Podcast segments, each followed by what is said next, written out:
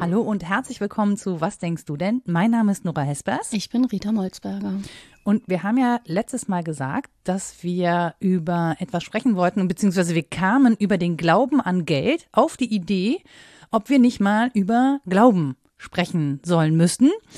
Und dann sind Rita und ich losgezogen und haben uns jeweils sehr unterschiedlich vorbereitet mhm. auf dieses Thema und versuchen das heute mal irgendwie zusammenzubringen. Und äh, vielleicht möchtest du kurz sagen, was du dir angeguckt hast und dann sag ich, was ich mir angeguckt habe und hinten raus versuchen wir das dann irgendwie zusammenzubringen. Und die HörerInnen haben das Nachsehen. nee, die haben unglaublich viel Material, ja. das sie sich dann angucken können. Ja, genau. Also ich habe versucht, über den Begriff des Glaubens eine Abgrenzung zur Esoterik zu schaffen, was schon schwierig genug war, weil ich innerhalb des Glaubensbegriffs erstmal differenziert habe zwischen Offenbarungsglaube und philosophischem Glaube, weil mir Karl Jaspers einfiel, der philosophische Glaube, und ich dachte, dass das natürlich ganz gut in unsere Mission passt. Mhm. Ob die possible ist, mal gucken. Mhm. Und dann habe ich mich im Anschluss an die Erwägungen zu, was ist ein Glauben überhaupt und wie grenzt sich das ab von Esoterik, gefragt, was man jetzt da gewinnen kann, um auch besser Phänomene zu unterscheiden, denen man begegnet. Und habe mir dann noch einen Text angeguckt zu den konstitutiven Prinzipien religiöser Bildung. Mhm. Also ja, über Religiosität und Religion hatten wir ja auch schon mal eine Folge. Da habe ich jetzt nicht nochmal nachgelegt. Und man kann sicher genauer sein in der Begriffshandhabung bei Glaube, Religion, Spiritualität und Esoterik. Aber wenn wir es dann binden an die Phänomene, die du dir angeguckt hast, hoffe ich doch, dass wir irgendwie eine systematische Unterscheidung hinkriegen.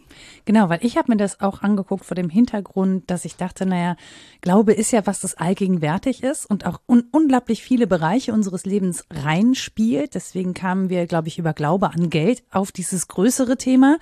Und deswegen habe ich mir nochmal den Podcast angehört, Just Love, wo es um die Bhakti Maga Gemeinschaft, nenne ich es mal, geht. Ähm, und ich habe mir durchgelesen, zur Hälfte leider nur, äh, Gefährlicher Glaube von Katharina Nokun und Pia Lamberti. Ähm, allerdings muss ich sagen, ich verfolge die beiden schon länger. Ich habe relativ viele Sachen auch gehört, die sie erzählt haben. Das heißt, ich glaube ungefähr, haha, zu wissen, worauf das hinausläuft und habe aber auch trotzdem so Fragen, ähm, warum das so ein großes Thema ist. Also ich habe mir noch so Gedanken darüber gemacht, warum wir zum Teil ähm, auf Esoterik zurückgreifen, mhm. auch wenn es irgendwie etwas Evidenzbasiertes geben müsste. Mhm. Ja, das versuche ich mal historisch systematisch zu beantworten, wenn das denn überhaupt möglich ist. Ist natürlich eine gültige Frage. Warum erleben wir so einen Boom, den mhm. wir ja tatsächlich erleben an ja, Glaubensangeboten, die wir entweder labeln als im engeren Sinne religiös oder als esoterisch. Da muss man dann hingucken, warum das eine den Namen kriegt und das andere den. Also klassisch ist die Unterscheidung zwischen Vernunfterkenntnis und Glaubenserkenntnis eine, die die Philosophie lange geprägt hat. Man hat also diese Stile unterschrieben, ähm, unterschieden ob man etwas mit der Vernunft erkennt oder ob man etwas qua Glauben erkennt. Mit dem Herzen.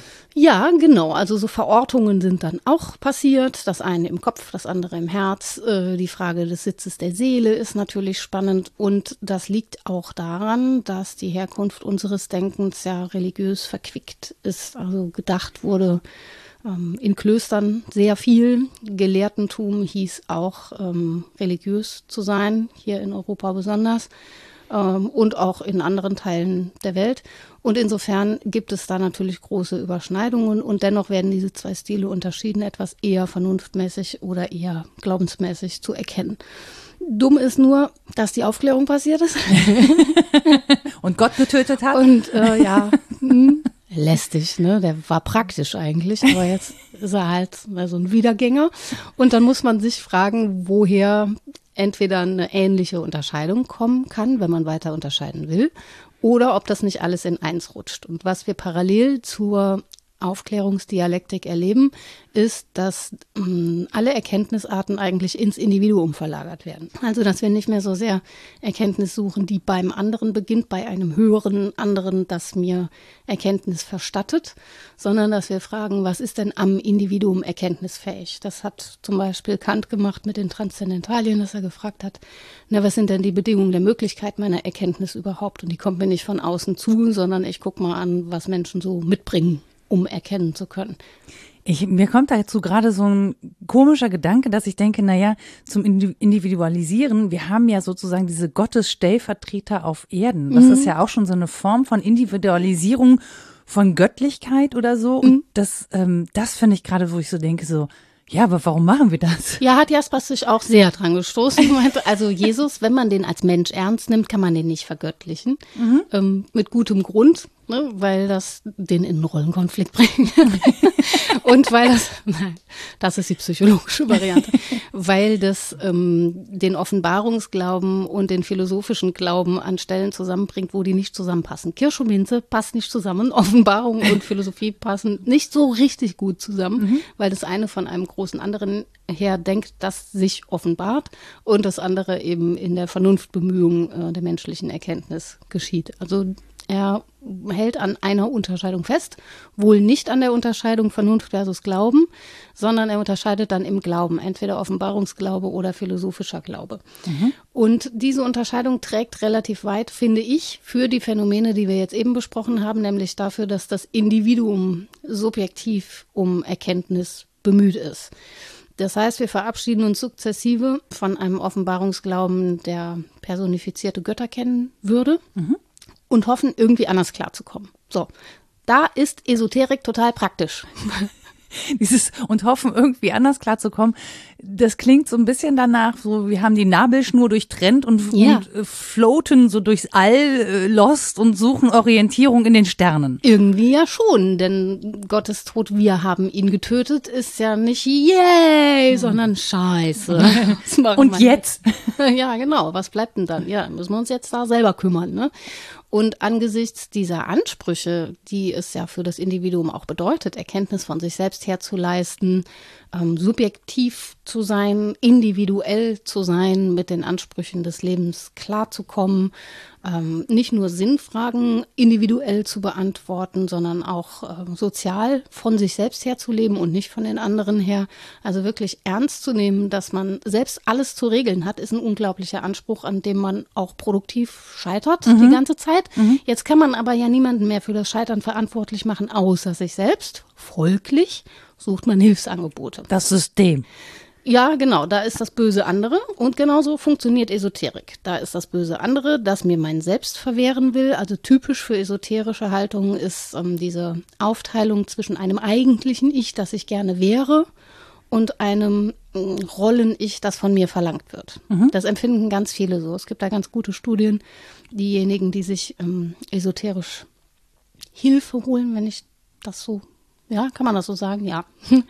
Die ja, oder in der Esoterik Rat suchen oder Halt auch. Ne? Ja, genau. Oder ich würde die, das, glaube ich, erstmal gar nicht werten, sondern genau. so als ein Bedürfnis erstmal wahrnehmen. Die das leben, die empfinden häufig diese große Differenz zwischen einem eigentlichen Ich, das sie gerne wären, und bösen Umständen, die das verhindern und ein anderes Ich von ihnen wollen.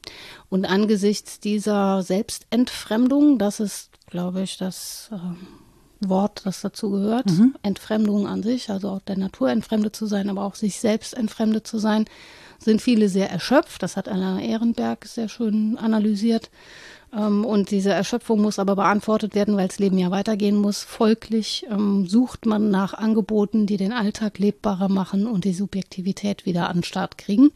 Und da ist ähm, eine Form von Esoterik meist hilfreicher, als jetzt auf einen Offenbarungsglauben zu warten, mhm. weil der mir ja zukommen müsste in Form eines Geschenks, während ich ein esoterisches Angebot aufsuchen kann, kaufen kann übrigens auch mhm. an vielen Stellen, ja. Mhm. einüben kann und dann so Herrin meiner selbst bin, vermeintlich. Wobei man sagen muss, dass dieses ähm, Erlösung kaufen mhm. ja auch der ähm, dem religiösen und kirchlich institu institutionalisierten Glauben ja, gar Kirche nicht hat mit Glauben ist. ja gar nicht so viel zu tun, würde ich sagen. Diese These halte ich mal fest. Mal gucken, wie lange ich meinen Arbeitsplatz noch habe.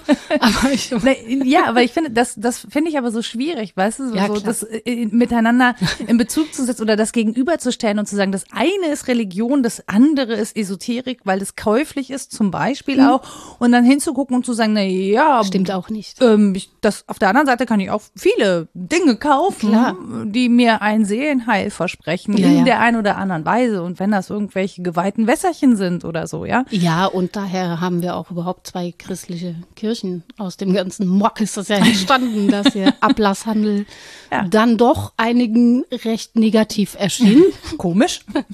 Die dann den Hammer ausgepackt haben.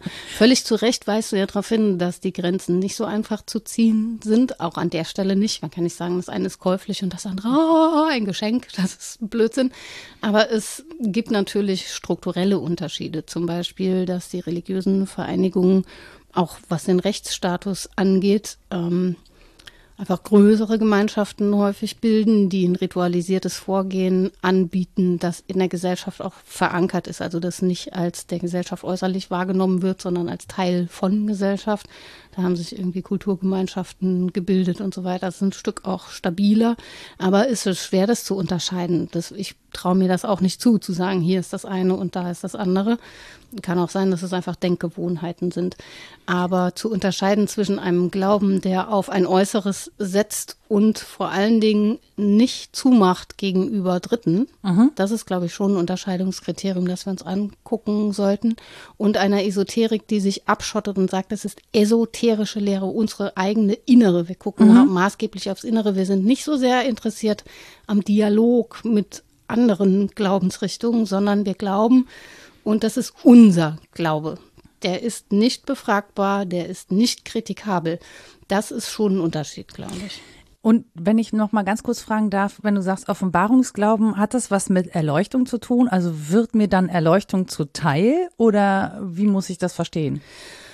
Also bei Jaspers ist das so gedacht, dass Offenbarungen im Prinzip Manifestationen dessen sind, was sich gar nicht manifestieren lässt. Also das, Na super. Ähm, ja, Vergegenständlichung von Transzendenz nennt er das. Also wenn wir uns so Figuren ausdenken wie ein Gott mit Rauschebart oder so, mhm. der etwas offenbart, ähm, dann ist das eigentlich eine Vergegenständlichung, die Religiosität im engeren Sinne gar nicht gemäß ist, weil, weil man Gott kein, nicht denken kann und kein Bild davon machen kann. Richtig, genau. das ist so. nämlich das, was ich noch kenne. Und es gibt ja auch keine Offenbarung an sich, sondern es gibt Offenbarungen ja immer nur in der Lesart und Interpretation derer, die sie erlebt haben, sei es Mose mit den Tafeln oder egal welche Prophetinnen und Propheten. Wieso muss ich direkt an Pythia denken? Ja, auch. ist ja völlig richtig. Das ist diese Heilerin, die über dem Spalt gesessen hat, aus dem irgendwelche berauschenden Dämpfe kamen und sie irgendwelche Sachen weiß gesagt hat. Mhm, genau. Also alle diese Figuren eint ja, dass das schon interpretiert ist was sie da an Offenbarungen weitergeben. Das heißt aber auch, es gibt eine gewisse Offenheit für Hermeneutik, würde ich sagen. Weil wer sagt, dass das jetzt das einzig Richtige ist, es so zu lesen, dann ließe es sich auch anders lesen. Und das Dritte, was Jaspers am Offenbarungsglauben festmacht und auch kritisiert, ist ähm, der Zug zur Autorität und zur, ja. zu Machtansprüchen von ja, von ich diesen weiß Autoritäten. gar nicht, was er meint. Nee, ne? Das weiß auch nicht, wie ist da verrückterweise drauf gekommen, als gäbe es sowas. Also diese Absolutheit, sagt er, ist recht eigentlich dem Glauben nicht gemäß. Denn mhm. eigentlich ist es ein Suchen an den Rändern der Vernunft. Mhm. Der philosophische Glaube ist ganz anders als der Offenbarungsglaube. Er hat natürlich auch damit zu tun, sich zu fragen, wie sich Existenz verwirklicht, aber eben keine abschließenden Antworten zu finden, sondern auf der Suche zu bleiben. Und Offenbarungsglaube gibt eben feste Antworten. Ähm, und Esoterik gibt Rezepte dazu, mhm. wie es geht. Und Jaspers würde da sagen, na, das ist der Sache eigentlich nicht gemäß. Und ich würde tatsächlich mich schwer tun, Esoterik vom institutionalisierten Glauben abzutrennen. Und das Ja. ist, glaube ich, auch mein großes Problem, weil wenn du sagst, liefert Rezepte, also ne, die Buße ist ja im Prinzip auch ein Ja. Rezept zur Erlösung und so, also oder das Gebet oder wie auch immer man das nennen möchte. Ne? Also es gibt ja schon auch da Rezepte und auch die Frage nach, äh, ne, muss ich kritisieren lassen?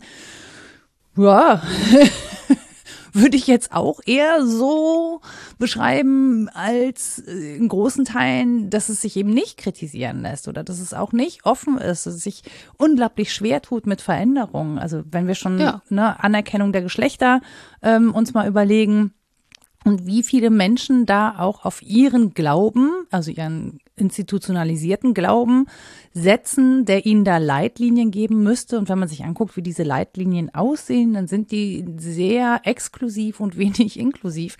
Und das ist so ein bisschen das, glaube ich, womit ich extrem hadere. Und ich glaube auch viele andere Menschen hadern. Und was ich bei Just Love ganz spannend fand, am Ende der ersten Folge ist, da haben sie mit einer Sektenbeauftragten gesprochen. Und die sagt auch nochmal, wir haben zwar eine große Welle an Austritten zum Beispiel aus Religionsgemeinschaften, also nicht nur der katholischen oder evangelischen Kirche, sondern insgesamt aus äh, Glaubensgemeinschaften und aber äh, in gleichem Maße im Prinzip eine Zuwendung eben zur Esoterik oder zu Sekten möglicherweise oder zu irgendwelchen anderen Glaubensgemeinschaften. Also wir haben sehr viele Menschen, die darüber hinaus auf der Suche sind. Und für mich persönlich ist das einfach nur ein Hinweis darauf, dass wir diesen Halt suchen. Also wir brauchen den Halt an den Rändern der Vernunft, weil wir sonst flacherdemäßig das Gefühl haben, darunter zu stürzen. Wo ist das Geländer Ja. an der Scheibe? Ja, ja, also irgendwie, ne, mir kommt das Klar. so vor, wenn du sagst, auch Renner der Vernunft, dass da was ist, von dem wir Angst haben, dass wir darunter stürzen können und dass wir, dass da dieser Abgrund ist, von So. dem wir auch mal reden. Praktisch, man fällt ja nie tiefer als in die Hand Gottes. Toll! Ach Mensch, es erleichtert mein Leben so ungemein, das Ich zu weiß. wissen. So, dann sind wir ja jetzt hier fertig, ne? Genau. Nein, was du beschreibst, ist ein Angebot, nicht zu unterscheiden zwischen dies ist eine Religion, dies ist eine esoterische Bewegung, dies ist eine Sekte, was man aus psychologischen Gründen tun muss oder auch Ja. aus politischen und juristischen Gründen muss man das tun. Man muss das nicht aus begrifflichen Gründen tun und es ist auch sehr schwer. Ich biete das auch nicht an, weil ich keine festen Unterscheidungskriterien festmachen könnte.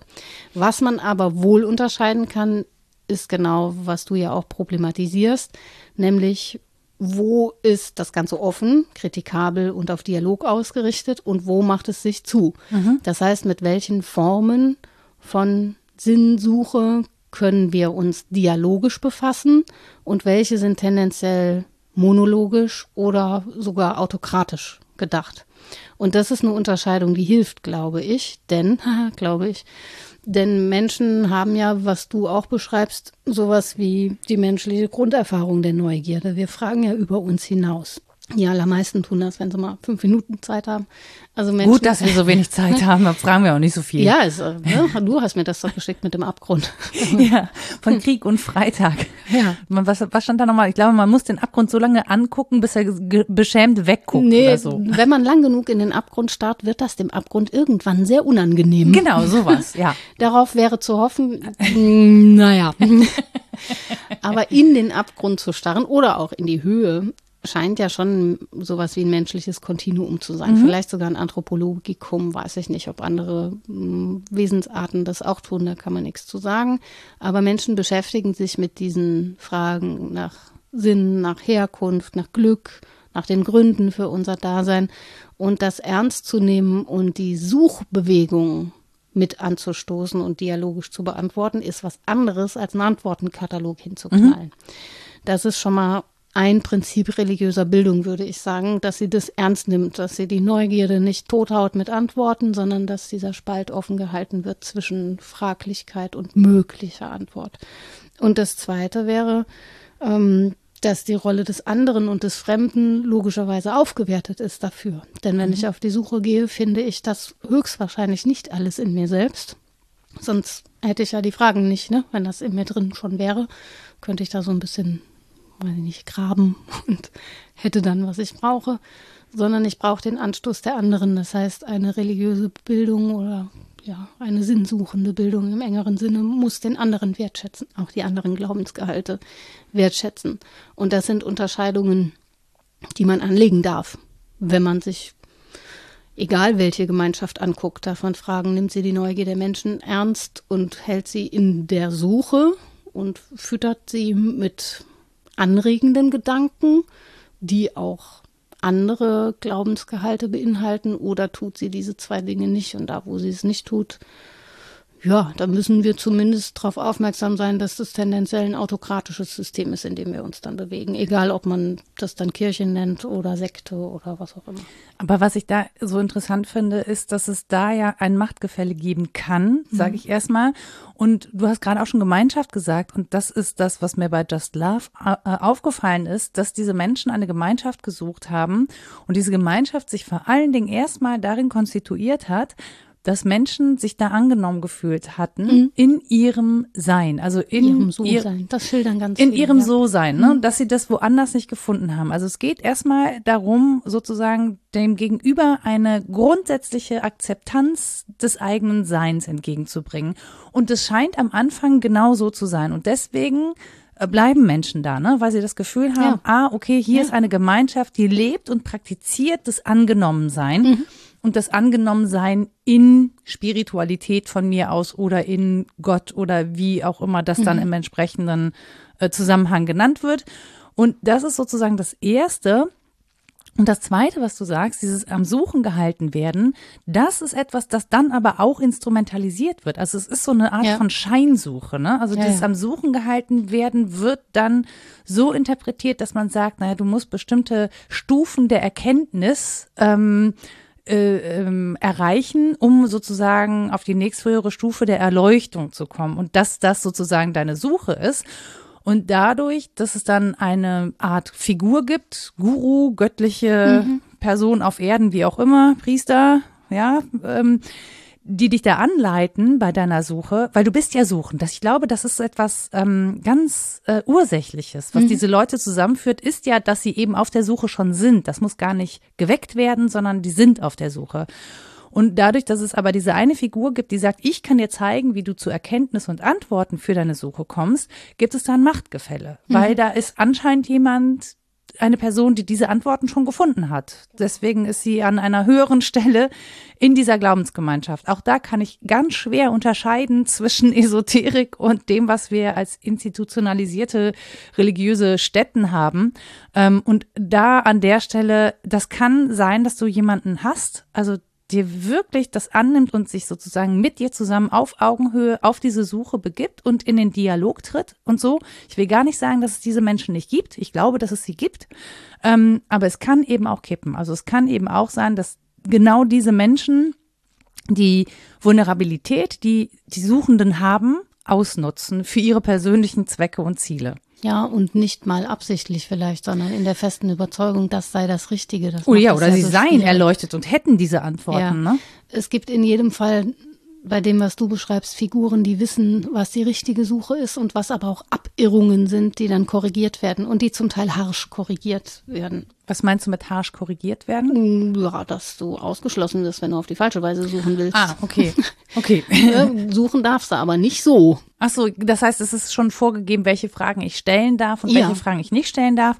Oh, das ist aber perfide, weil dann werde ich in dem Glauben gehalten, ich dürfte ja Fragen stellen. Ja. Nur bestimmte Fragen nicht. Aber ja, den genau. Rest darf ich fragen. Ja. Und ich darf auch zweifeln. Ja, und du darfst die anderen Fragen auch nicht nur nicht stellen, weil sie dir jemand verbietet, sondern weil sie dir nicht gut tun. Ja. Das ist ja das, was dann bemüht wird, das dass du dich ja. damit selbst beschädigst. Das erinnert mich an Goodbye Jehova von Misha Anouk, mhm. der auch ja also von seinem Ausstieg aus der ähm, aus den Zeugen Jehovas erzählt. Ja, Ausstiegsgeschichten sind genauso. Ja. Auch, ja, koloniale Dignidad und so. Also es gibt ja Analysen auch von größeren Gemeinschaften, die das eine Zeit gelebt haben. Äh, oder auch der Austritt aus klassischen Religionsgemeinschaften. Wenn du kein chassidischer Jude mehr sein möchtest, ist das schwierig. Mhm. Ähm, die Zugehörigkeiten werden dann mitgekappt. Das ist dann nicht mehr eine Wertschätzung des Fremden und auch nicht eine Offenheit der Suchbewegung, sondern eine Scheinoffenheit. Also so eine Kryptonormativität, die da dahinter steht. Ich habe aber auch tatsächlich nach meinem Austritt nochmal einen Brief von der Gemeinde bekommen. Mhm. Ich solle doch sagen, was mir nicht gepasst hat und ich könnte doch jederzeit auch wieder zurückkommen. Das war allerdings nicht aggressiv und ich habe dadurch auch keine Connections verloren mhm. oder so.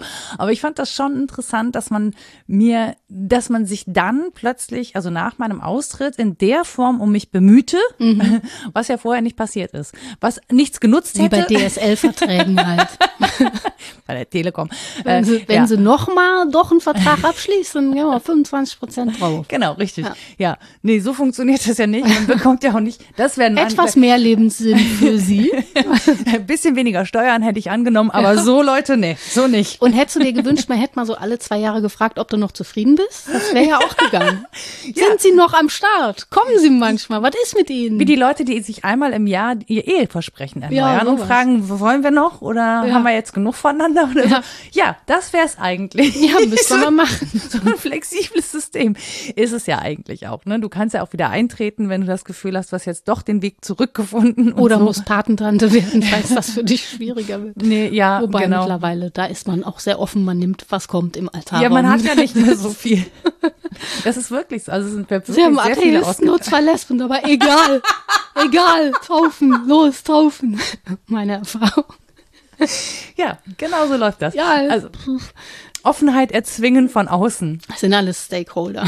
ja, ich, ja, ich habe den Eindruck, dass es daran ähm, im Moment sich entscheiden wird, ob da ja. was weitergeht oder nicht im System, je nachdem, wie viel Zugeständnisse man dann so macht. Also es gibt natürlich auch die These, dass man sich schrumpfen kann auf die einigen wenigen, die dann Offenbarungsglauben unter sich leben. Kann man machen. Die anderen lässt man dann frei und schickt ihnen einmal noch einen Brief. Tschö, war schön. Falls du die Messe wieder auf Latein hören willst, kannst du zurückkommen. Aber das wird eine Entscheidung sein für alle Gemeinschaften, egal ob spirituell oder auch nicht spirituelle Gemeinschaften, müssen sich ja hin und wieder fragen, ob sie noch funktional sind. Also mhm. ob sie dem entsprechen, was ihre Mitglieder so brauchen. Mhm.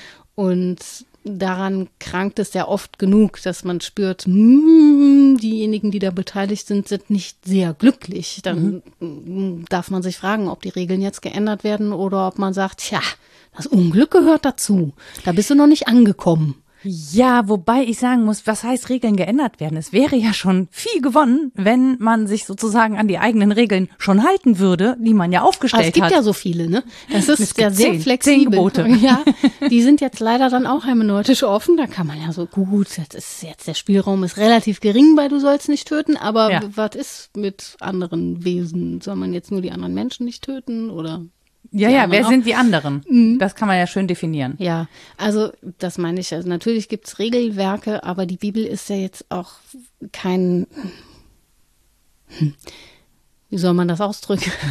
ein Geschichtsbuch mehr als ein Geschichtenbuch. Es ist ja, ja was, es ja, ist ein sehr plurales Werk das mhm. Menschen aufgeschrieben haben. Und wie sagte letztens jemand, der sich besser auskennt, hat gesagt, wenn da Fliegenschiss drauf ist im Aramäischen, da ist auch direkt ein anderer Buchstabe. Muss, ist das wahrscheinlich ganz anders angekommen. Also das stimmt ja, dass ja, auch ja. in der Fortschreibung und in der Geschichte so viel verändert wurde, auch gemäß dessen, was Menschen halt drin haben wollten und was nicht. Das ist ja nun etwas, womit sich Forschung schon lange befasst, dass wir eben nicht eins zu eins für bare Münze nehmen können, was da steht. Das kannst du machen, aber da führst du ein sehr groteskes Leben, weil da widersprüchliche Dinge drinstehen. Da musst du dich wieder entscheiden, auch, auf auch welcher das, Seite des Widerspruchs du unterwegs sein willst. Das finde ich ganz spannend. Ich muss gerade ganz krass an Deepfakes denken, mhm. weil das, also ne, man so mhm. tut, als wäre die Überlieferung, die wir bis heute haben, als wäre sie weniger anfällig für Fälschungen gewesen, als das, was wir heute haben. Das ist natürlich alles fälschungsanfällig. Also auch ja, Papier ist ja total fälschungsanfällig. Ne? Ja. Ist ja auch nicht nicht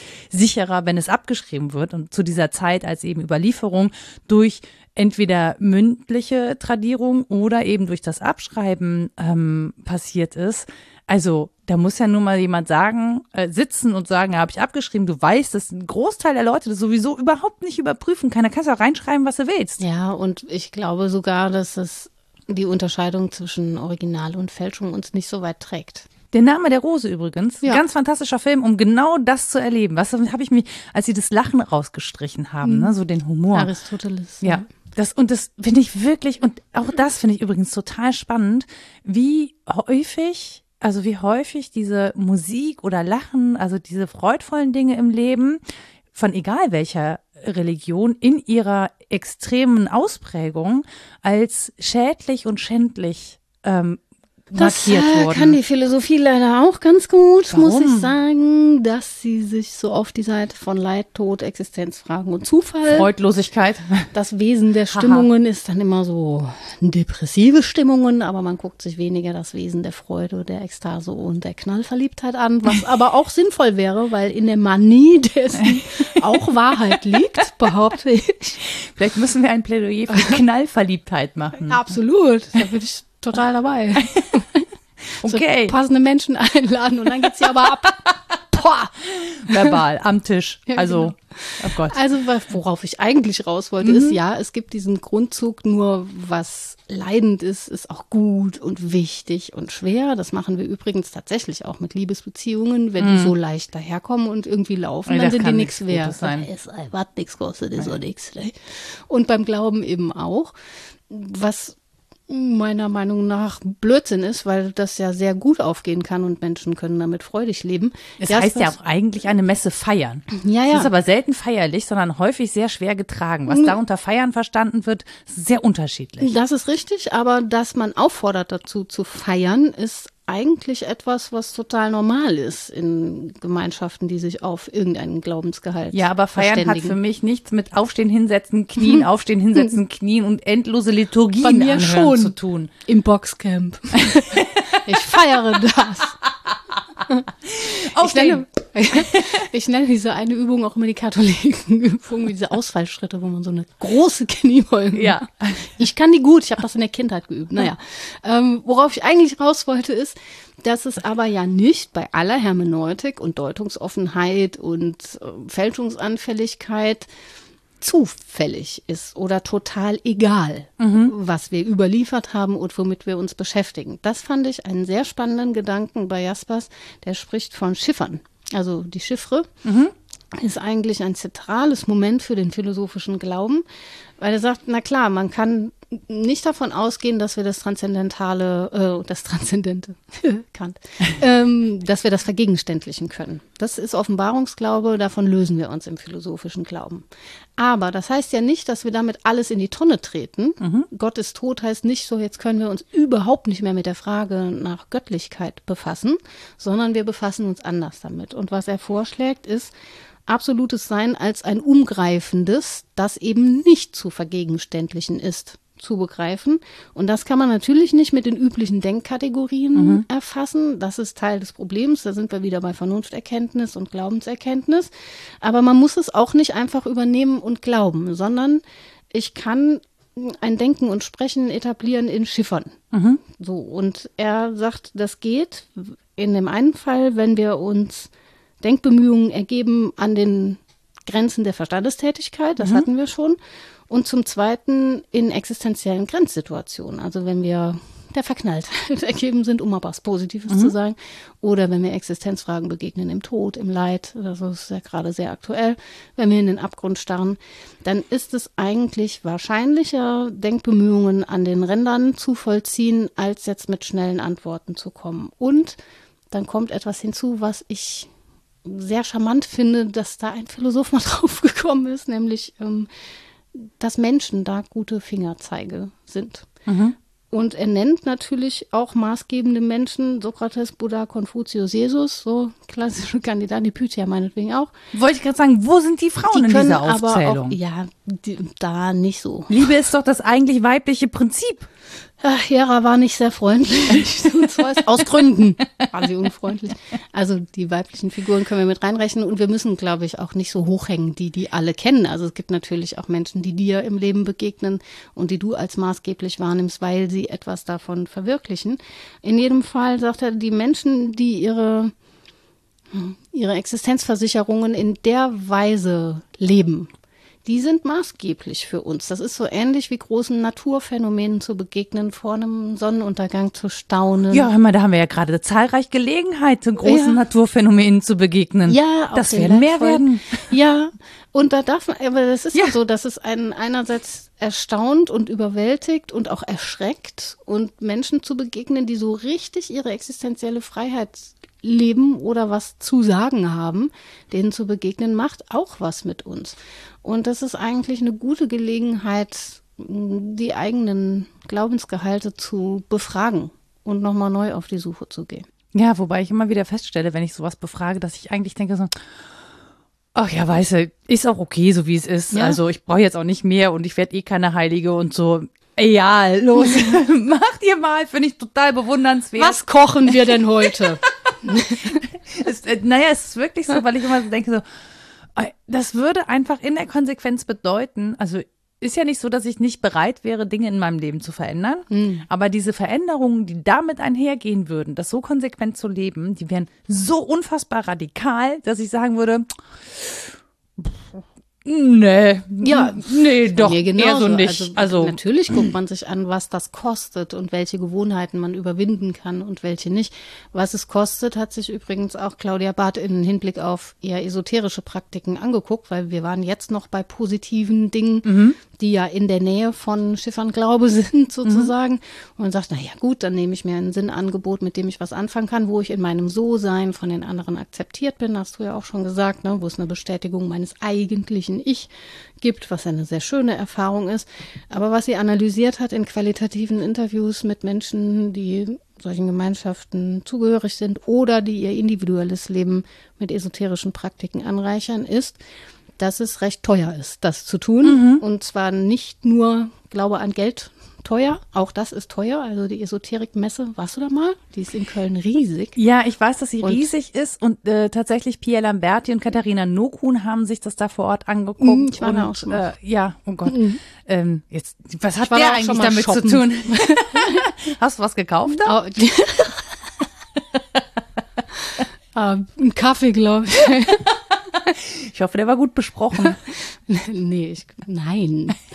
ähm, äh, ich wollte von anderen Preisen auch sprechen, damit ja, wir bessere Fahrwasser kommen.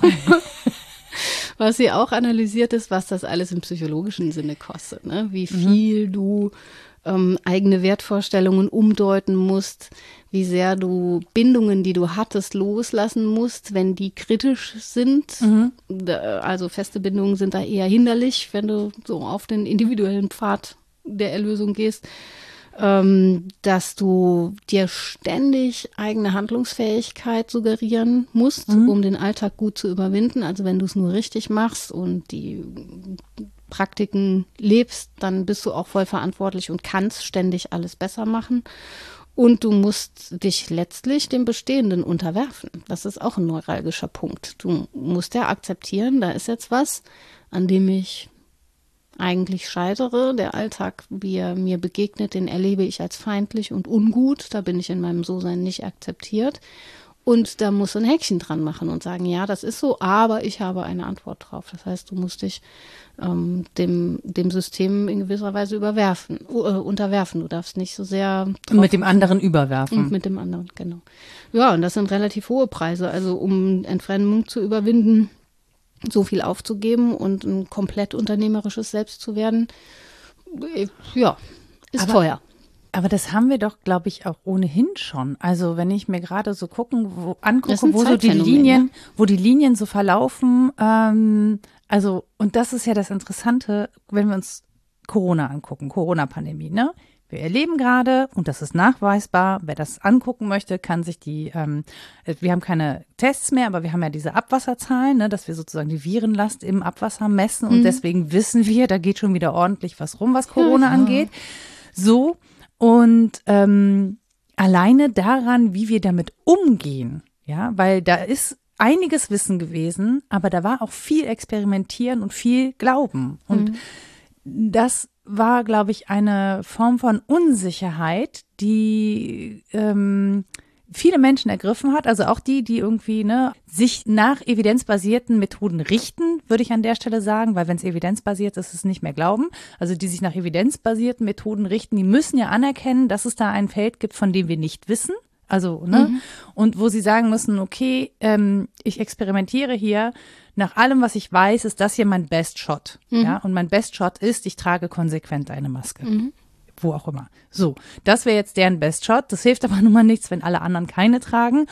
Und wenn alle anderen keine tragen, dann ist auch der, der Druck sozusagen groß. Das heißt, da bist du ja schon in so einer Überwerfung mit dem System. Ja. Du bist ja schon die ganze Zeit in einem, okay, ähm, ich muss mich irgendwo rückversichern. Ich versichere mich rück bei dem, was ich als evidenzbasiert anerkenne.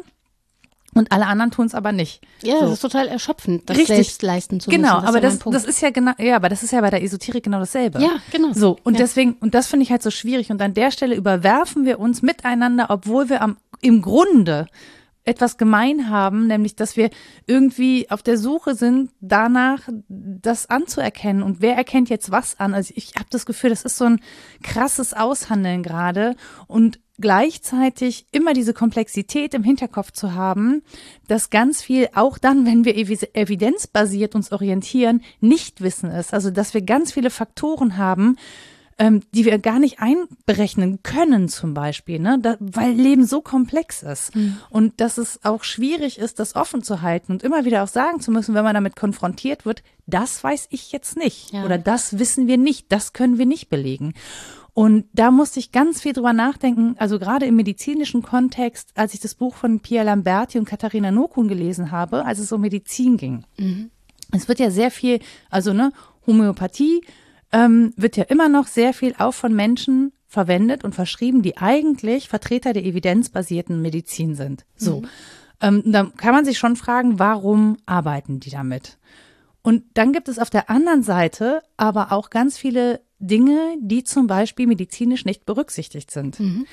Zum Beispiel, wenn man in die Wechseljahre kommt. Wechseljahre ist etwas, das nicht in die gynäkologische Grundausbildung wird anscheinend gehört. Eingepreist. Es wird nicht eingepreist und es wird tatsächlich auch nicht eingepreist im Sinne einer Kategorie äh, bei den Krankenkassen. Du, manchmal wird nicht mal bei der Betäubung das Körpergewicht äh, wirklich genau. berücksichtigt. Aber so, das heißt, es gibt ein medizinisches Phänomen, das Minimum 50 Prozent der Weltbevölkerung betrifft. Mhm. Ja. Also die Randgruppen. Die Randgruppen, genau, die Marginalisierten. Ähm, auf die es aber keine medizinische Antwort gibt, weil es dazu wenig Evidenz gibt. Ja. Und dann gehst du natürlich auf die Suche, weil du hast ja etwas, an dem du leidest, ja, du hast ja Symptome und möchtest die bekämpfen. Und wo landest du dann? Du landest dann bei der Naturheilkunde. Mhm. So, weil was anderes steht hier nicht zur Verfügung. Eine evidenzbasierte Medizin gibt es nicht. Und natürlich setzt das sozusagen oder macht das die Tür auch auf um zu sagen, okay, da ist noch mehr, da steckt noch mehr dahinter, da steckt auch so eine, so eine Ideologie dahinter. Und natürlich gehst du dann durch diese Tür, weil woanders findest du keine Hilfe. Mhm. So. Und das finde ich, wir haben da so ein, so ein Grundproblem zu sagen, also zum einen zu sagen, naja, Esoterik und so, ne, ganz schlecht, ganz schlimm und so, Leute, ähm, äh, das machen nur die Durchgeknallten. Gibt aber Antworten, da wo andere keine Antworten geben. Genau. Und da, auf der anderen Seite haben wir aber auch eine große Lücke, dass Menschen bestimmte Antworten bis jetzt nicht mal angefangen haben zu suchen ja. auf einer evidenzbasierten Art und Weise. Und das, ich finde, wenn man sich diese Lücke anguckt, kann es kein so, so großer, also ist es für mich schwierig, einen Vorwurf zu formulieren. Ja. Weißt du, wie ich das meine? Ja, natürlich. Obwohl ich das, ne, obwohl natürlich in der Esoterik wirklich krasse Probleme stecken. Also im Sinne von, da werden Verschwörungsideologien verbreitet und der Kern aller Verschwörungsideologie ist antisemitisch. Auch das ist evidenzbasiert so. Ähm, und das verbreitet Antisemitismus und deswegen finde ich das unglaublich schlimm. Wer das nachlesen möchte, kann das gerne tun. Also ich verlinke auch nochmal CEMAS und das Buch und Fake Facts und True Facts und so. Also das kann man wirklich, das ist gut belegt und erforscht. Ähm, aber ich finde, wir kaufen uns damit unglaublich viele Probleme ein. Rassismus übrigens auch. Es ist ja was getan wenn der Diskurs angestoßen wird. Das übersieht man im eigenen Leid und im eigenen Ringen um Antworten da, wo sie nicht gegeben werden. Es wäre noch vor zehn Jahren völlig unmöglich gewesen, meinetwegen konkret im Boxsport zu sagen, da wird eine Frau trainiert, lass mal Zyklus angucken. Da hätten Leute gesagt, bist du irre oder was? Oder es war niemand auf diese Idee gekommen. Mittlerweile ist es fast normal, dass es zumindest so eine Überzeugung davon gibt, müssten wir mal machen. Mhm. Ob das gemacht wird, ist die nächste Frage. In der Wissenschaft genauso, dass äh, sowas wie Critical Whiteness etwas ist, das unsere Forschung mit motivieren darf, mhm. wäre noch Muss. vor relativ wenigen Jahren eine Haltung gewesen, die man so als originell bezeichnet hätte, mhm. aber nicht als Standard.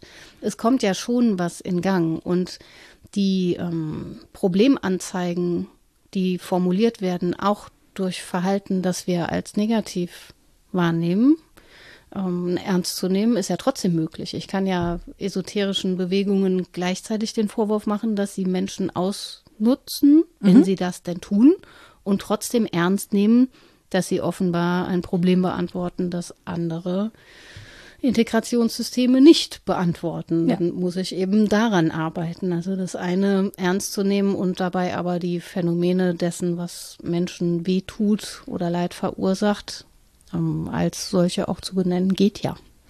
Ich glaube, das ist eine, ähm, was, wir, was der Glaube ja erfüllt, ist, dass er eine Antwort gibt auf die Unsicherheiten. Also dass wir sozusagen die Unsicherheiten nicht aushalten und anerkennen müssen als etwas, auf das wir keine Antwort haben, sondern dass wir über den Glauben sozusagen diese Lücke füllen können, die ja auch sehr schmerzhaft sein kann. Hm. Also es gibt immer noch sehr wenige Lehrstühle für Religionspsychologie. Das mhm. wird bestimmt auch mal zunehmen in nächster Zeit, weil das so randständig behandelt wird noch. Das ist aber was, was im Kommen ist. Ähm, was religiöse Bildung ja tut, ist Angebote zu formulieren zum reflektierten Umgang mit diesen Fragen. Nicht so sehr zur Beantwortung dieser mhm. Fragen. Das tun dann die Religionen selbst. Die geben dir Antwortmöglichkeiten. Aber religiöse Bildung oder auch Theologie, also alles, was sich wissenschaftlich damit befasst, zeigt dir eigentlich eine Bandbreite möglicher Angebote, wie etwas beantwortet werden kann, beziehungsweise wie man mit dem System des Antwortens umgeht. Und nicht weniger als das an der Hand zu haben, würde ich auch verlangen von jeder Glaubensüberzeugung, dass sie gleichzeitig eine Seite hin zur Wissenschaft hat, die ihre Erforschung und ihre Kritik möglich macht. Mhm. Wo sie das nicht tut, ist es mir suspekt.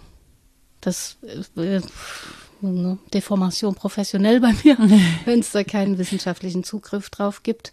Oder das Zugeständnis, dass man das zumindest versucht zu verstehen, dann ist das etwas, was mir sehr fremd bleibt. Und das ist dann, so wie ich es verstehe, auch im engeren Sinne Esoterik, dass sie sich abschließt, mhm. dass sie sich gar nicht wissenschaftlich erforschen lassen will oder eigene Wissenschaft etabliert, derer, die auch dran glauben. Das ist dann ein sehr schönes selbstreferenzielles System innerhalb dessen man das nicht bemerkt, aber es ist natürlich nicht im engeren Sinne wissenschaftliche Kritik, die da passiert. Und das kann man auch sehr schön nachlesen übrigens in gefährlicher Glaube, also wo die Abgrenzungen sind auch zur Pseudowissenschaft, ja. also das, ne? Und das ist ja auch etwas, ich glaube, viele Menschen sind immer noch so der Grundannahme, Menschen, die so esoterisch unterwegs sind, das sind irgendwie so Hippies. Ne? Das sind so, die sind so auch Nein. in der Gesellschaft Nein. randständig. Fast im Gegenteil. Und das, genau, und das ist es halt gar nicht, sondern es gibt unglaublich viel ähm, Pseudo-Überzeugungen, Pseudowissenschaftliches, gerade da, wo wir uns im akademischen Bereich befinden. Ja. Und das habe ich jetzt gerade auch noch mal gelesen. Gut ausgebildete Frauen ab 45 sind eigentlich die Zielgruppe. So. Und Zwei Drittel der ganzen. Ja. Genau, und das ist ja, das ist zum einen sehr spannend, aber das andere ist, ähm, dass an den Hochschulen selber dieses Problem nicht erkannt ist. Also was man zum Beispiel gerade die Alfred Landecker Foundation, wir leben gerade in einer Zeit, in der wir sehr viel ähm, Antisemitismus eben auch im akademischen Bereich erleben. Auch das überhaupt nicht thematisiert, überhaupt nicht angeguckt. Da werden Überzeugungen geteilt, da reibt man sich tatsächlich zum Teil einfach die Augen. Ja, ähm, und das finde ich halt, das, das finde ich irgendwie, ich weiß, ich würde nicht sagen, dass mich das überrascht hat, hm. aber es ist etwas, das wirklich wenig thematisiert wird. Also normalerweise wird auf so Leute herabgeschaut, die dann auf Esoterikmessen ähm, Sachen einkaufen, wie irgendwelche Heilsteine oder so. Ähm, und dann gesagt, naja, das sind die, keine Ahnung, Hausfrauen oder so. Das, hm. das ist es ja nicht. Nein, so, überhaupt also, nicht. Also da ist viel Leistungselite auch dabei äh, gerade wegen dieses unternehmerischen Selbst, das sich befeuert mit den richtigen Praktiken, um weitermachen zu können. es ist überhaupt davon abzuraten, auf dem hohen Ross zu sitzen als Wissenschaftlerin. Das sollte man insgesamt nicht tun, denn wenn man einen Beitrag zu leisten hat und gesellschaftliche Phänomene verstehen will, dann muss man sich ihnen auch zuwenden und nicht sagen, ach, da unten ist die dreckige Praxis. Das, ich wüsste aber auch nicht, dass Wissenschaft. Kann aber jemand durchfeudeln. Ja, ich schmeiß mal einen Lappen vom Elfenbeinturm. Der Elfenbeinturm regt mich ja schon lange auf, weil ich Wissenschaft nie so erlebt habe, dass sie oben hätte sein wollen und sich das unten nur so als Gewusel angeguckt hat. Es ist auch wichtig, auf Gewusel zu gucken, das ist Teil von Wissenschaft. Aber mir war immer klar und allen um mich herum auch, dass wir Teil des Gewusels sind. Also mhm. hat nie jemand gedacht, wie gut, dass ich so rein und unbefleckt forsche. das habe ich so noch nie erlebt, aber diese Rede davon und der Stil ist, glaube ich, bekannt und wird auch immer weiter fortgeschrieben. Und das darf Wissenschaft vielleicht tatsächlich verstärkt lernen, dass sie ein Angebot machen muss, um gesellschaftliche Phänomene zu durchdringen und es auch so zu kommunizieren, dass es dann verstehbar ist. Das mhm. ist sehr wichtig. Jetzt was esoterisch, äh, also esoterische Messen oder Esoterik als Phänomen angeht, ist das natürlich schwierig, weil wir ja jetzt schon gemerkt haben, wie schwierig die Abgrenzungen sind, rein begrifflicher Natur. Vielleicht guckt man sich dann besser die Phänomene innerhalb dessen an. Und das passiert schon, dass sowas wie Autoritäts- und Machtkritik mhm. passiert, und zwar in Wissenschaft eingetragen dass sowas ähm, wie die Kritik am unternehmerischen Schrägstrich am Erschöpften selbst passiert. Das ist philosophisch seit ungefähr 15 Jahren der Fall, dass man sich das anguckt und dann auch fragt, welche Antworten werden da aufgesucht und warum werden die so aufgesucht. Mhm. Und auch Religiosität wird nicht nur, aber auch unter psychologischen Aspekten angeguckt. Das ist jetzt nicht so, dass das total randständig wäre, aber es ist schwer, Schneisen in dieses Thema zu schlagen. Mhm. Ich habe jetzt sicher nicht super lang vorbereitet, irgendwie ein, zwei Wochen immer mal wieder. Das ist viel zu wenig. Für eine wissenschaftliche Forschungsarbeit hätte ich dann mal mehr so ein, zwei Jahre. Mindestens. Ja um mal so ein Gefühl dafür zu kriegen. Aber es ist schon so, wenn man geübt ist im Recherchieren, dass man schnell merkt, ob man ein Thema gut systematisieren kann oder nicht. Das hier kann man nicht gut systematisieren. ich habe. Ich bin bei einer eigenen These rausgekommen.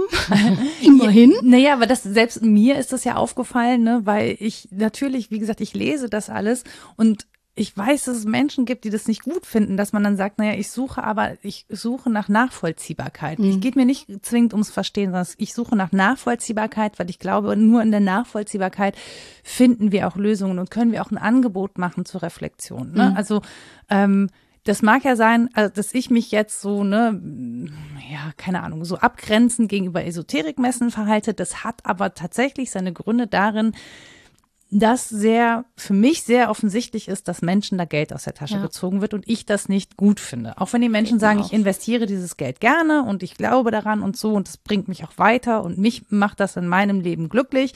Es gibt ein System dahinter, das ich kritisiere und genauso ist es eben auch bei, bei institutionalisierter Religion.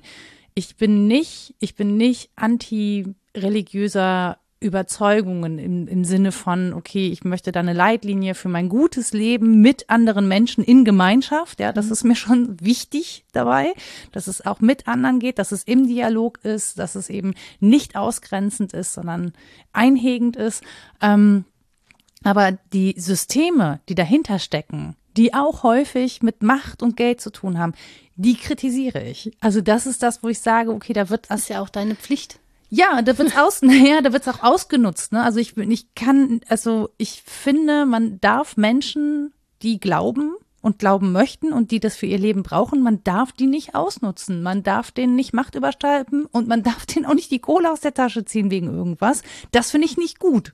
Die Analogie, die ich dachte und als These anbieten würde, ist, weil es das Feld ist, das ich näher kenne, dass sich das verhält wie Halbbildung zu Bildung. Da werde ich total allergisch. Also Adornos Halbbildungstheorem macht ja genau da die Kritik auf, dass man sich die Gehalte nicht um ihrer Selbstwillen anguckt, sondern nur um sie zu vernutzen, rein funktional, dass ich die richtigen Bücher, aber auch nur die Überschriften lese, dass ich mich im richtigen die Kulturkreis bewege. Ja, Einheitsübersetzung reicht schon. Einheitsübersetzung, ähm, dass, ja, dass die im Regal steht, aber dann auch im besten Fall jetzt neben dem Koran und neben und so weiter. Ne?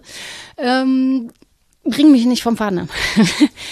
Dass sich Halbbildung zu Bildung so verhält, ist etwas, was ich als als kränkend empfinde. Mhm. Es ist gut, das analysiert zu haben und das zu verstehen. Es ist eine Kränkung dessen, äh, was mir vom Herzen her wichtig ist, um mal wieder beim Herzen zu sein.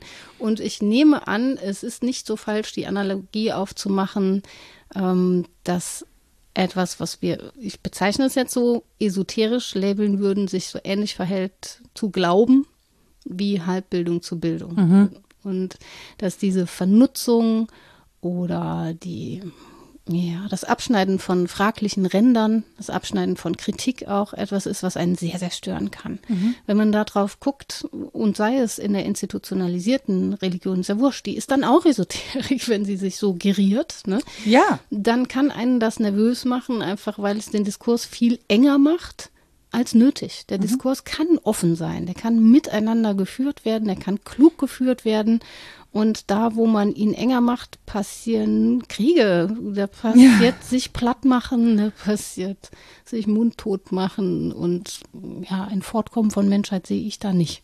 Nein. Und ähm, ja, ich denke, dass das bei mir zumindest in eine ähnliche Kerbe haut, wie wenn ich Phänomenen der Umbildung oder der Halbbildung, Unbildung ist nochmal schlimmer, weil sie ganz auf die Ansprüche von Bildung überhaupt verzichtet. Das gibt es mhm. ja auch, dass es voll okay ist, einfach nur noch zu raten.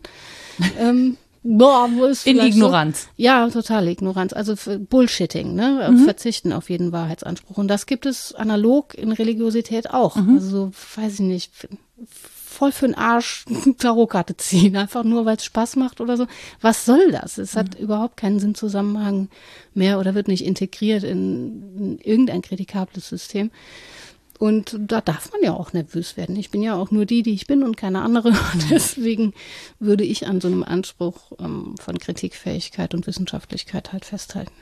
Ich glaube, mir ist es einfach wichtig zu sagen, ähm, wenn, also ich möchte Menschen natürlich nicht ähm, be beleidigen oder beschämen an der Stelle, sondern ich möchte tatsächlich nur sagen, dass wenn Menschen uns zuhören, die zum Beispiel da ähm, unterwegs sind, äh, dass sie sich die Frage stellen, ob das, was sie da tun, ob das befragbar ist, ob das kritikabel ist, Ganz ob das kommuniziert. Sind das die Menschen, die hier zuhören, weil genau. die sich ja die ganze Zeit unseren wirren Fragen ausliefern. Ja, aber das kann ja schon dazu führen, dass das so ein Gespräch zum Beispiel zu Ablehnung führt, zu Verunsicherung führt, zu ähm, vielleicht ja auch ähm, Traurigkeit. Ne? Mhm. Also ich finde, ein Prozess der Erkenntnis ist häufig auch mit Traurigkeit verbunden, weil man so eine Ahnung davon hat, dass jetzt was passiert, ja, dass jetzt irgendwie äh, nochmal neu nachgedacht werden muss, dass man mal tief Luft holen muss ähm, und zu gucken, okay, was, wie bin ich da gerade unterwegs? Ich, mir passiert das in den letzten vor allen Dingen fünf, sechs Jahren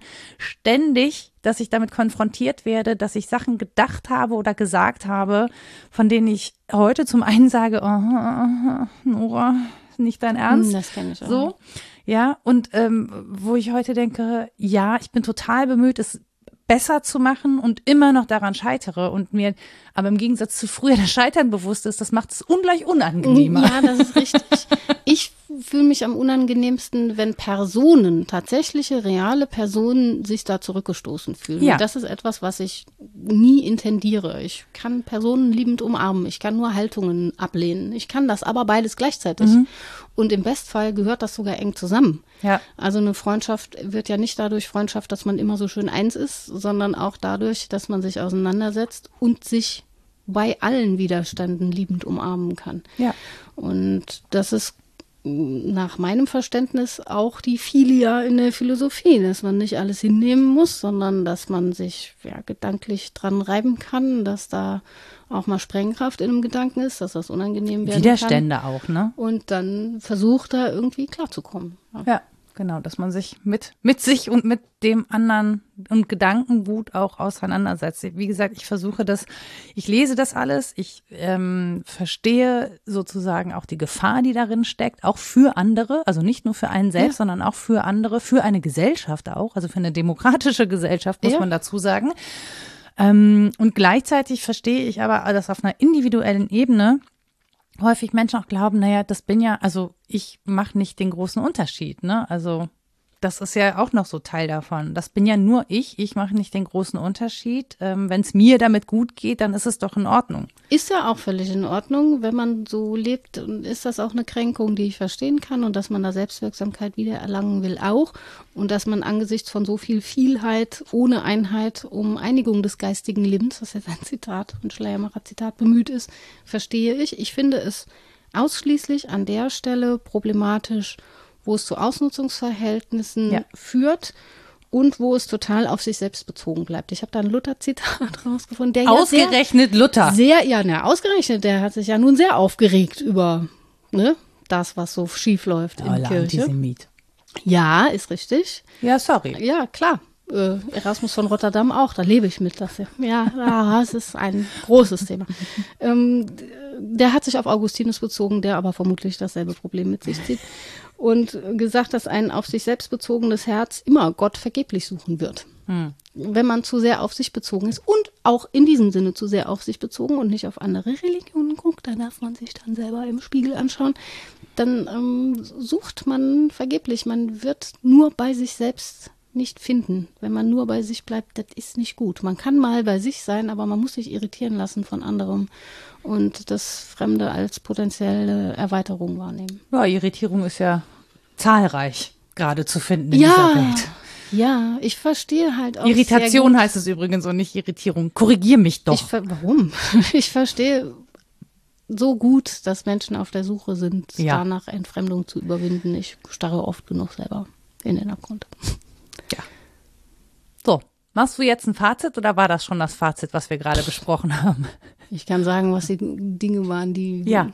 ich, also so im Prinzip eine Wiederholung dessen, was ich eingangs äh, angeboten habe. Und dann sagst du, wie sich deine Diskurse da eingetragen haben. Ne? Also was wir unterschieden haben, ist die klassische Weise, Vernunft und Glauben als unterschiedliche Erkenntnisweisen zu labeln. Wir haben gesagt, das können wir so nicht halten. Wir brauchen eine Differenzierung innerhalb von Glaubenserkenntnis.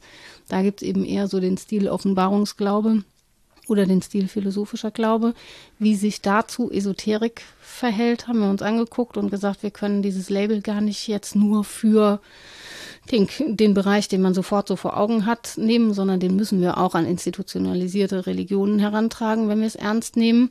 Ähm, und wir müssen dem gegenüber Prinzipien religiöser Bildung postulieren, die diese Innerlichkeit und Subjektbezogenheit, die wir mit der Moderne nun mal eingekauft haben, in gewisser Weise aufbrechen können. Und das ist zum einen das Prinzip, die menschliche Grunderfahrung der Neugierde und des Über sich hinausfragens ernst zu nehmen und nicht so in Schein suchen aufzugehen oder mit ähm, Figuren aufzuwerten, die dann wissen, wo es lang geht. Und zum Zweiten ist das die Rolle des anderen und des Fremden ernst zu nehmen und sie nicht klein zu machen. Und diese zwei Ansprüche müsste eigentlich alles Suchen und Fragen nach Glauben und Spiritualität erfüllen, um nicht im engeren Sinne esoterisch, also abgegrenzt zu sein.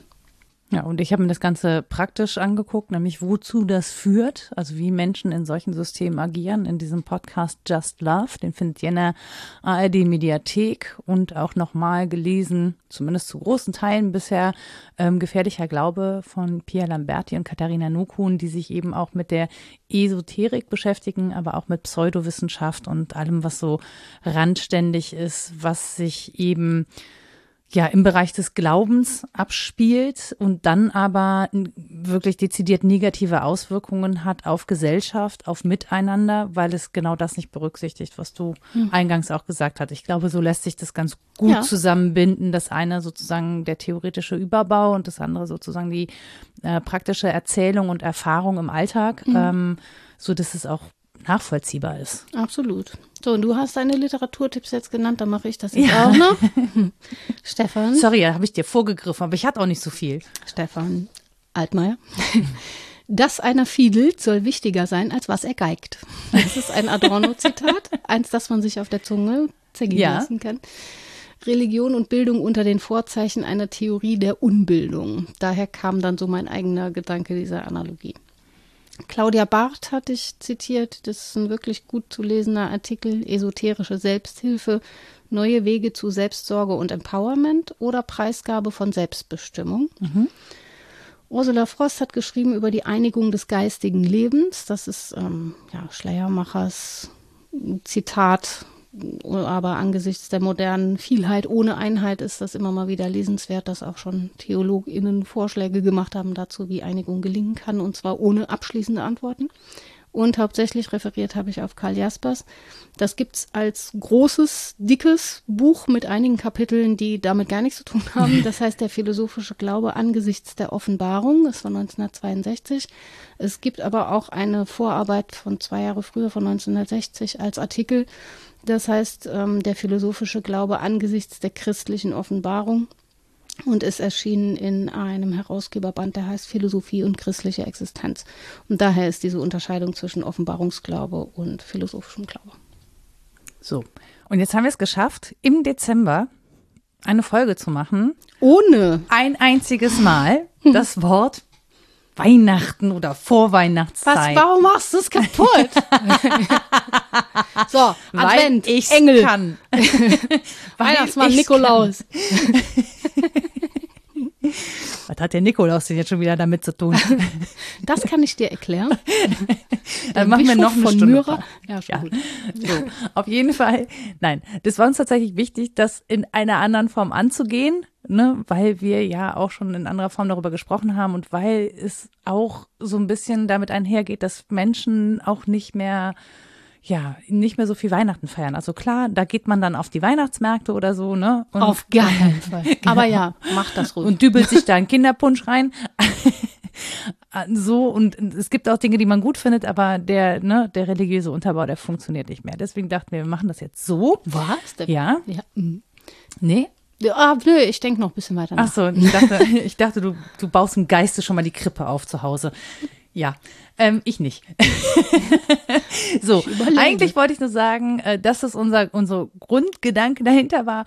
Und wir freuen uns natürlich wie immer über euer Feedback an rita.wasdenkstudenn.de oder nora.wasdenkstudenn.de. Wir haben eine Website www.wasdenkstudenn.de. Ihr findet uns auf Mastodon unter @wasdenkstudenn podcasts social und wir haben auch eine Steady-Seite. Wenn ihr jetzt nicht massenweise das Abo kündigen möchtet, dann freuen wir uns natürlich, wenn ihr uns ein Abo da lasst. Ähm, wir haben das so gemacht, dass ihr das auch als äh, Monats-, äh, als Jahresabo machen könnt, also ein Euro im Monat für diesen Podcast, äh, weil das einfach weniger Gebühren für alle ist, wenn wir das so machen. Ihr müsst es aber nicht. Und wie gesagt, wenn ihr jetzt aus dieser Glaubensgemeinschaft austreten wollt, das Was denkst du denn Podcast, äh, aus dieser Community, Gottes Willen. ja, ha, ha, ha. So, dann könnt ihr das natürlich auch tun. Wir stellen euch das frei und schicken euch danach keinen Brief. Aber ich könnte einen, nächstes, einen nächsten Themenwunsch, wenn nicht Ja, HörerInnen bitte. einen besseren haben. Ich glaube, ich würde gerne über Machttheorien Ja, sehr gerne. sprechen. Ja. Systematisch. Ja, Süß, oh, da muss ich mich dann vorbereiten. Nee, ich. Okay. Muss. Ja, Machttheorien. Ich finde Machttheorien ganz wichtig. Ich habe gerade schon wieder so viele Dinge entdeckt. Ähm, fantastisch. So, dann, dann reden wir über Fußball auch, ja? Meinetwegen. Ja, da redest hauptsächlich du, meine Liebe. Weiß ich gar nicht so sehr. Also, wir wünschen euch auf jeden Fall einen guten Dezember. Ähm, genau, bleibt beieinander. Ne? Sucht vielleicht das Gespräch mit dem oder der einen oder dem anderen. Vielleicht klappt das ja, vielleicht ist das ja mal ein Anlass, das zu tun. Und ansonsten kommt gut rüber in dieses neue Jahr 2024, dass wir einfach im Frühjahr wieder feiern, wenn es schöner wird. Genau. Ja, wenn man was wirklich was davon hat von dieser Veränderung, wäre es auch wirklich albern dieses Neujahr. Aber gut. So, also bis dahin. Der bis Grinch 20 sagt Tschüss. Ja, so ein bisschen schon. ja. Vielleicht gibt's ja noch mehr von uns draußen. Bis bald. Tschüss. Tschüss.